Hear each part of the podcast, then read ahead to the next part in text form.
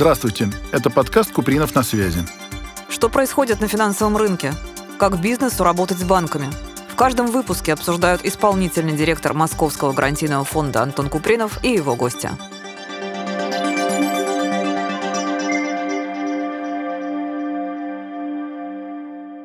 Добрый день, дорогие друзья. С вами исполнительный директор Московского гарантийного фонда Антон Купринов. И сегодня мой гость Вероника Пешкова, предприниматель, первый посол доброй воли Организации Объединенных Наций по промышленному развитию по России, президент Фонда развития общественной дипломатии «Женский взгляд». Судя по вашим регалиям, Вероника, мы сегодня в основном про женское предпринимательство будем разговаривать. Ну, про женское предпринимательство и не только. Как-то было бы странно, если бы на программе Московского гарантийного фонда мы говорили исключительно про предпринимательство. Ну, и про это тоже. У нас традиционно гость про себя рассказывает, потому что это более интересно получается, чем ведущий. Может быть, пару слов о себе скажете? Ну, давайте так, я про себя скажу, что, ну, с одной стороны, я по образованию экономист-международник, то есть я занимаюсь тем, на что училась, такое тоже бывает в этой жизни. А к своей позиции сейчас, к Фонду развития общественной дипломатии, который моя основная деятельность в настоящий момент, я пришла через корпоративную карьеру, и в свое время, что касаемо женского, так сказать, лидерства, удалось мне поруководить коллективом примерно в 280 женщин и принадлежать к управленческой команде, самой крупной компании в нашей стране, которая была руководима женщинами. Невероятно, но эффектно это было в автобизнесе. Это вовсе не про салоны красоты. Mm-hmm. Кроме того, я предприниматель, развиваю несколько проектов, в том числе про которые, надеюсь, что-нибудь расскажу полезное для радиослушателей. Тематика женского предпринимательства мне очень близка, и проекты в этой области я делала в очень большом числе мировых регионов и на Ближнем Востоке, и во Вьетнаме, в Папуа-Новая Гвинея, в Перу. А у женского предпринимательства есть специфика? Это очень отличается от любого другого предпринимательства. Самая главная специфика женского предпринимательства состоит в том, что вопрос, есть ли в нем специфика, задают исключительно мужчины. Ну вот такова действительно специфика, но на самом деле специфика в женщинах в бизнесе, она есть. Она есть прежде всего в том, как э, мужчины и женщины трактуют основные барьеры для выхода на собственный проект. И мужчины, и женщины, как главный барьер старта собственного дела, отмечают, у меня нет на это денег. Но дальше дорожки очень сильно расходятся. Мужчины обычно, как следующий барьер, обозначают следующее. Я боюсь оказаться неудачником, если у меня не получится, в глазах моего окружения. Для женщин следующий барьер второй по значимости, почти такой же мешающий старту, как э, отсутствие стартового капитала, это мне не хватает знаний и навыков. И в результате очень большое число женщин рассказывают примерно следующее. Вы знаете, я уже 7 лет обдумываю одну чудесную идею, и вот когда-нибудь я точно ее реализую, но мне нужно еще поучиться вот этому, тому и следующему. Поэтому очень часто женщины тормозят сами себя и не занимают э, определенное место просто по одной причине. Они не подают туда заявку. Ведь э, общемировой феномен есть следующий, так называемый эффект липкого пола. Это то, что мужчина, если он видит тендерли, объявление о вакансии на более высокооплачиваемую, более высокостоящую позицию, так вот, мужчина подаст заявку, попробует свои силы в этом конкурсе, в том случае, если он хотя бы на 60% соответствует заявляемым требованиям. А женщина подаст заявку только если у нее есть абсолютно все, что написано в этом объявлении. Вот такой феномен, и он абсолютно не имеет ни страновой, ни отраслевой привязки. А еще Женские стартапы обычно привлекают при прочих равных условиях меньший объем инвестиций, чем морские. Но уровень прибыли дают больше. То есть ввиду исторически более такой аккуратности и системности женщины не лучше просчитаны изначально. И, и это, наверное. А то, что касается вашего первого примера, о том, что женщина никогда не заявится на что-то, если она в этом не уверена на все сто, это тоже лично для меня это хорошая новость, потому что большинство финансовых организаций, она базируется на женщинах, основные работники женщины и самые хорошие работники женщины. И если бы у них была эта мужская привычка заявляться куда-то с 60 процентами, то текущих кадров была бы совершенно невообразимая. А это поддерживает баланс и как бы оставляет организацию на плаву. Ну, э, с одной стороны, да. А с другой стороны, количество женщин на управленческом уровне Российская Федерация, если откровенно, то занимает одно из лидирующих мест в мире по числу женщин-руководителей. Но в основном за счет каких позиций? У нас традиционно вы правильно сказали, что большое количество финансистов в нашей стране — это женщины. У нас так исторически сложилось. В среднем в мире это не так. У нас много женщин-юристов, то есть порядка двух третей судейского корпуса — это женщины.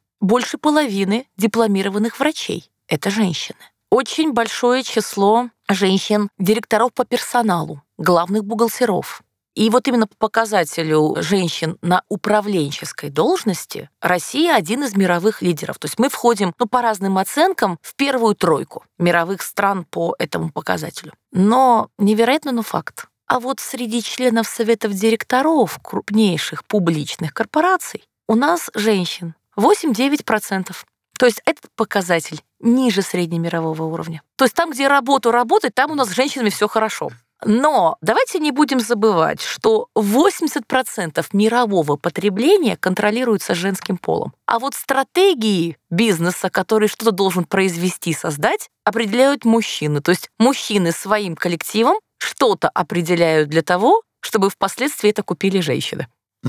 А международные исследования показывают, что именно гендерно сбалансированные команды показывают на 37% более высокий темп роста возврата на инвестиции, нежели исключительно женские или исключительно мужские. То есть тут нельзя говорить, что только женщины определят и сделают, знаете, все идеально. Женщины, как правило, исключают более высокорисковые, а следовательно иногда прорывные проекты. Именно потому, что отношение к риску у женщин поспокойнее. Поспокойнее, совершенно верно.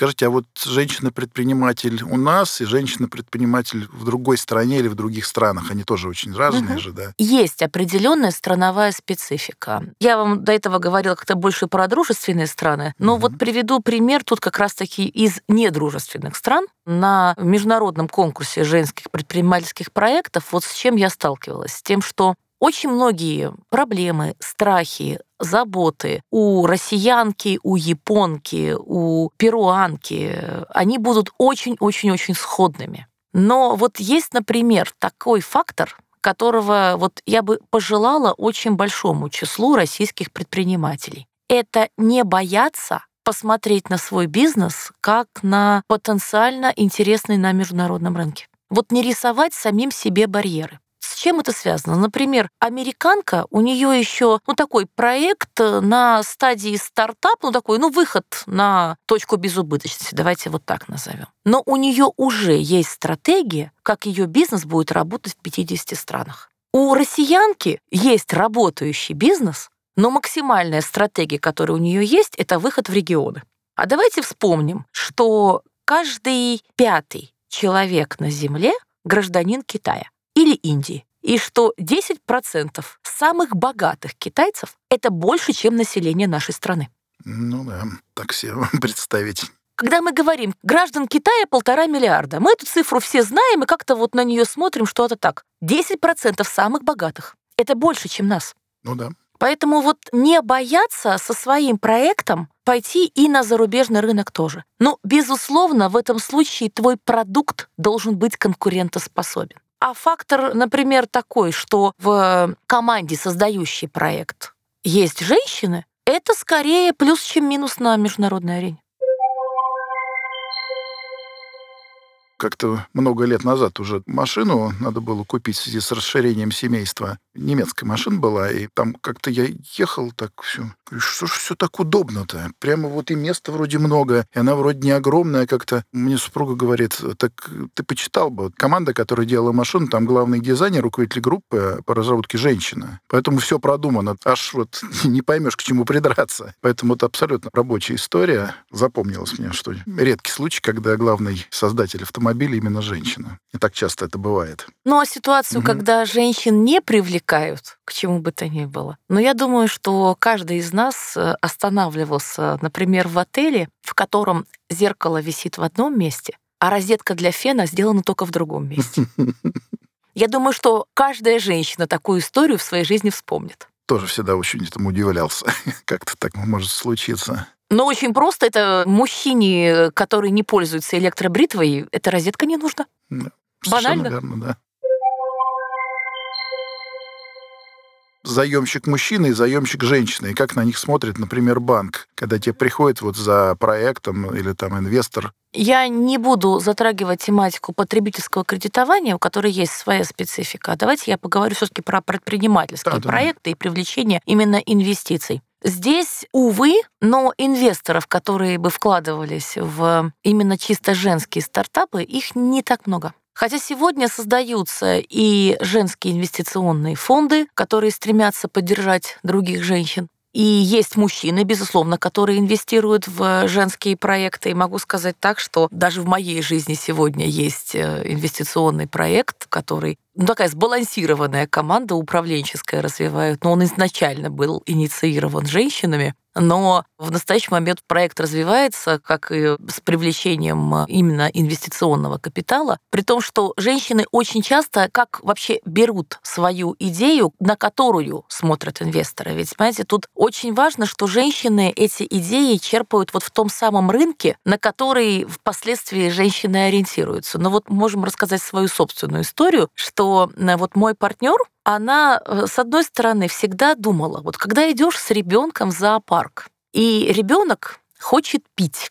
И вот ребенок тянется в сторону напитка из недружественной страны, который, ну, так сказать, великий маркетинг все-таки заставляет ребенка тянуться в эту сторону. А у мамы это компромисс, что мама с удовольствием дала ребенку воды, но ребенок хочет праздника. И вот это такая дилемма, все-таки компромисс что ты дашь не самый полезный напиток, или же ты лишишь ребенка вот этого чувства праздника, счастья, которое вообще ты ему создаешь вот этой обстановкой похода в зоопарк. А дальше вот мой партнер, она оказалась в одном из курортов, где рассказали, что еще с 19 века русская аристократия приезжала на эти курорты пить молочную сыворотку, и что Салтыков-Щедрин в том числе посещал э, вот э, такой курорт и э, восстанавливал таким образом свое здоровье еще с 19 века, что такие курорты были очень популярны. И вот так, знаете, родилась идея, что нужно сделать полезный, вкусный лимонад, но на основе натуральных ингредиентов на молочной сыворотке. Вот понимаете, когда совместить вкусную пользу.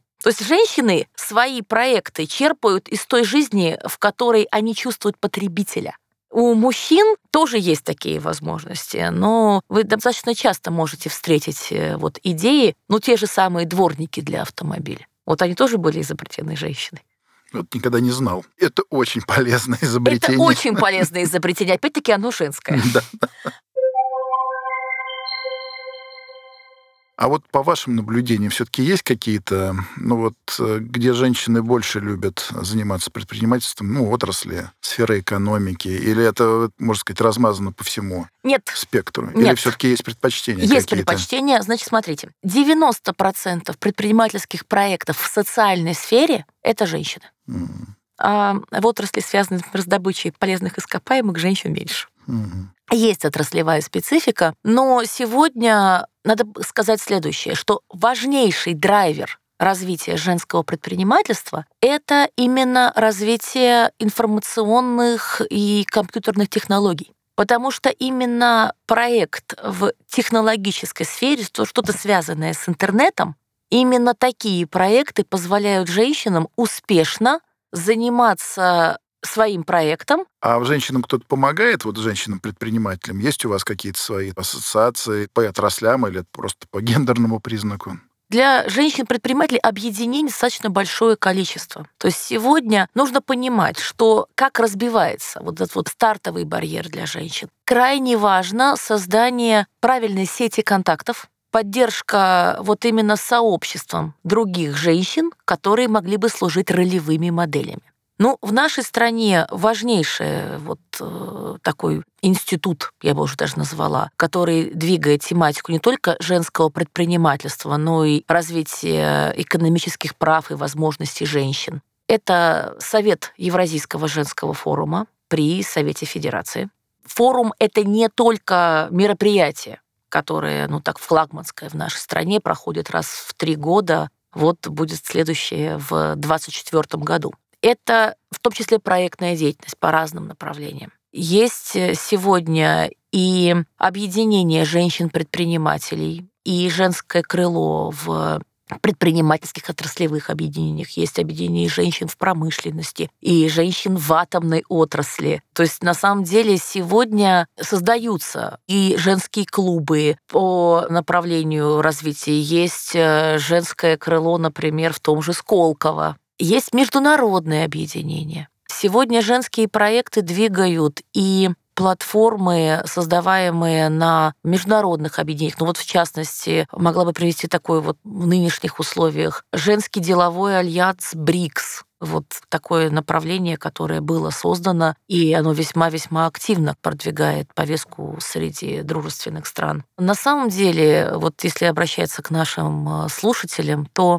потрудитесь найти информацию в сети интернет. Принимайте участие во всевозможных женских премиях, конкурсах, проектах. Подавайте заявки. Потратьте немножко на это своего времени. Вы, во-первых, э, структурируете свой проект определенным образом.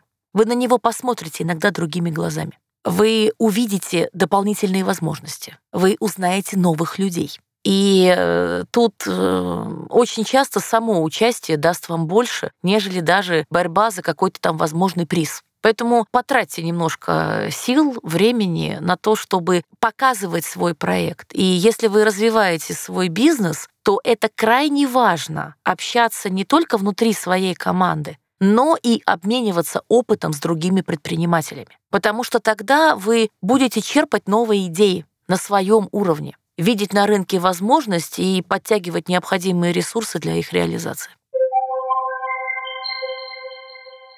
Традиционно мы к концу беседы я вот прошу гостя дать какие-то советы нашим слушателям, предпринимателям. А в этот раз вы опередили мой вопрос. Эти советы очень э, блестящие уже дали. Мне кажется, очень такой у нас необычный разговор, даже не столько про экономику и деньги, сколько про жизнь, что тоже важно. Да, мы же все-таки живем для того, чтобы жить, а не только ради наших проектов и всего остального. Поэтому вам, Вероника, огромное спасибо, успеха и вам, и женщинам-предпринимателям предпринимателем во всех ваших начинаниях. Благодарю вас за интересную беседу. Всего доброго. Спасибо.